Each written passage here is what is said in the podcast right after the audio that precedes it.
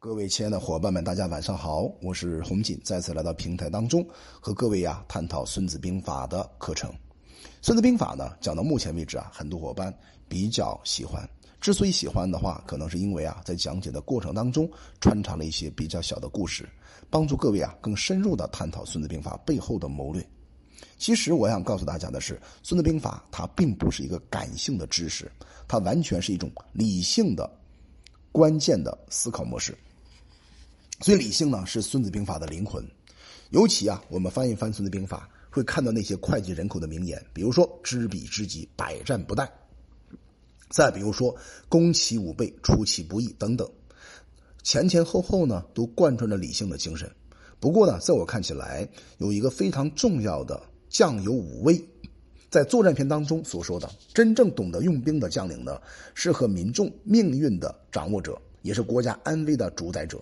因此呢，在一个军队里边，哈，统帅啊和将领的心理素质啊要不好的话，那军队和国家就是灭顶之灾啊。在公司里边也是一样的。所以呢，所谓负军杀将，必以武威，所以这是根本。抓住这根本以后呢，才能够真正让一个组织、让一个团队啊立于不败之地。其他的事情啊都是技术问题，而那些技术问题的话，诸位如果有兴趣的话呢，可以慢慢的琢磨。那关键是在《孙子兵法》里边有一个重要的。啊，问题要讨论。比如说，你在学《孙子兵法》，对方也在学《孙子兵法》，两者比较而言，到底谁能够获得胜利呢？我们换一个问题啊，你看，在全球，尤其《孙子兵法》在全球的影响力非常大。那么每个人都在学《孙子兵法》，为什么有的人胜利了，而有的人呢失败了？这里面有个问题啊，什么问题呢？如何让敌人犯错误？立于不败之地啊，只能保本。你要想获得很好的红利，还能让敌人呢去犯错误。对吧？同样学《孙子兵法》，如何让敌人犯错误呢？说白了，也只有两个字，叫利害。我们分析过哈，战争呢，归根结底啊是利益的驱动。在春秋战国时期，比如说争霸、争霸战争，包括兼并战争啊，更是这样一个特点。因此呢，在战争当中就不能不考虑啊成本还有效益，或者说呢，去考虑一下获取和损失。那如果损兵折将，一败涂地。血本无归啊，这个结果肯定是每个人不想要的。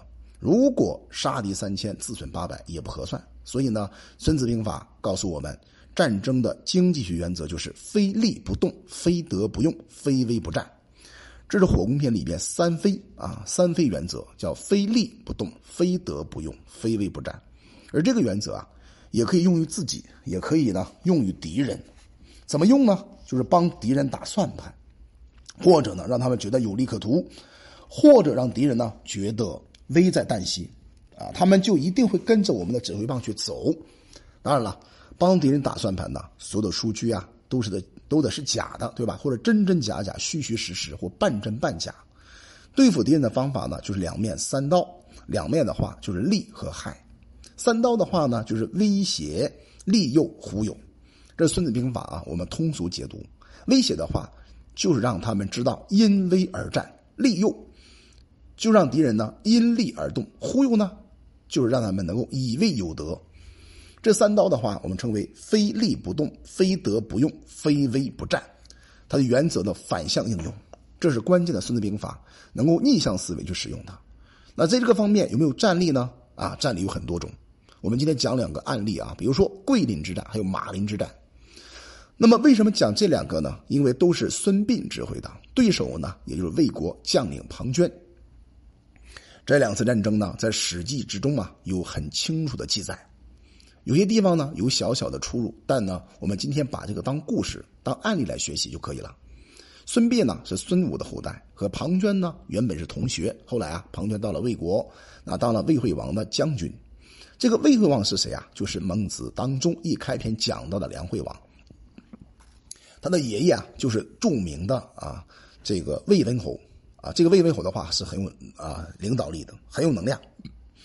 那当时啊，这个他是魏国的国君，把国都呢迁到了河南省开封，也就是大梁，叫梁惠王。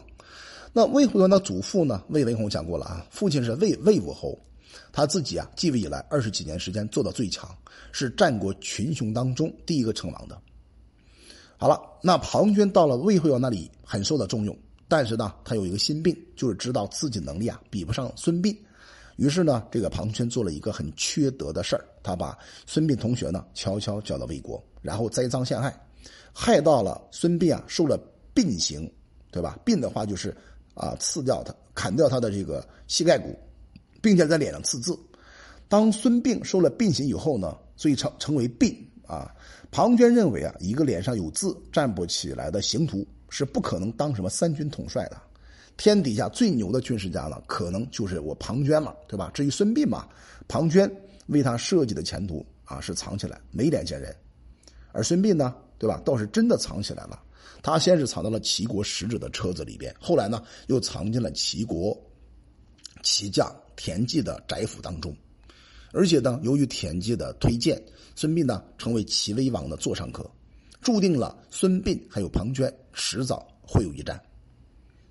那么机会啊，说来就来了。当时呢，公元前三百五十四年的时候，魏惠王派这个庞涓率领甲士八万人进攻赵国，包围了当时赵国的都城邯郸，今天河北省邯郸市。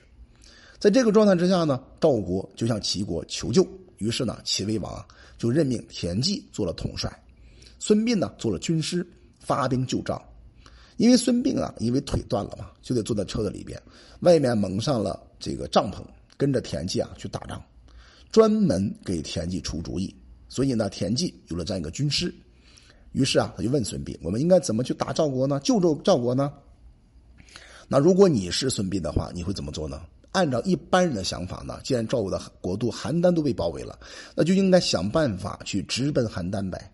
可是孙膑的主意啊，正好相反，他是直奔大梁，也就是进攻魏国的国都，因为庞涓作为。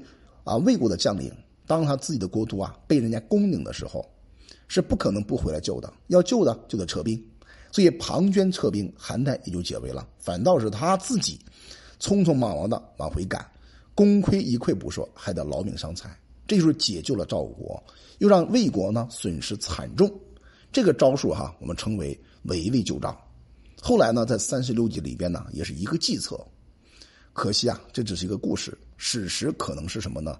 齐军并没有直接奔大梁，而是在半路攻打平陵（今天山东省的定陶县）。魏军呢也没有回师，而是全力攻城并拿下邯郸。不过啊，我们还是可以把它当做事情啊，当做围魏救赵的主意，在道理上面呢是讲得通的。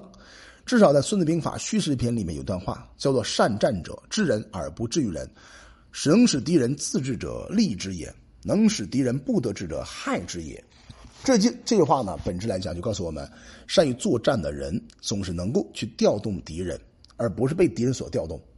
能让敌人自己来啊，靠的是利诱；而且呢，让敌人不敢来，靠的是威胁。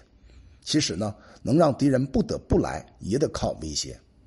那庞涓攻克邯郸以后，人困马乏，齐军呢趁机就向大梁发起进攻。庞涓也不得不回师救国。那孙膑呢？算定了魏军一定会经过桂林这个地方，就在桂林呢埋下了啊设下埋伏，狠狠的教训了庞涓一顿。这就是桂林之战。孙膑这一招呢，其实啊，就是真正的《孙子兵法》能使敌人不得志者害之也的活学活用。大约呢，我们可以稍微的说一句话，就是能使敌人不得不智者害之也。是敌人自动的趋利，因为威胁，啊，导致庞涓呢最后死在了大榕树下，被孙膑所害。那我们可以看出来啊，那孙膑这个人呢，兵法是没有学好的。至少在《孙子兵法·兵事篇》有一句话叫做：“故善动敌者，行之，敌必从之；与之，敌必取之，以利动之，以足待之。”那么孙膑呢，把这句话发发挥了到极致，但是呢。哎，我们的庞涓先生没有发挥呀，善于调动敌人呢，让他往哪儿打他就往哪儿打，让他干什么就干什么。其实啊，中间有一个核心，就是用小便宜来利诱对方，用大部队呢等待着他。这几条啊，孙膑都做到了，庞涓也照办了。那孙膑呢，要他去马林，他也去了；要他占便宜呢，哎，庞涓也占便宜了；要他中埋伏呢，庞涓也真钻进去了。这就是啊，对敌人致命的三招，一个叫威胁。利诱忽悠，这是一个真正啊军争片当中的一句话，叫“兵以诈立”。这个“诈”字在庞涓还有啊孙膑的作战当中发挥的淋漓尽致。好了，我们今天就分享到这里吧。希望这样一个分享能帮帮助各位更好的理解《孙子兵法》背后的实战谋略。我叫洪锦，我们专注股权合伙制。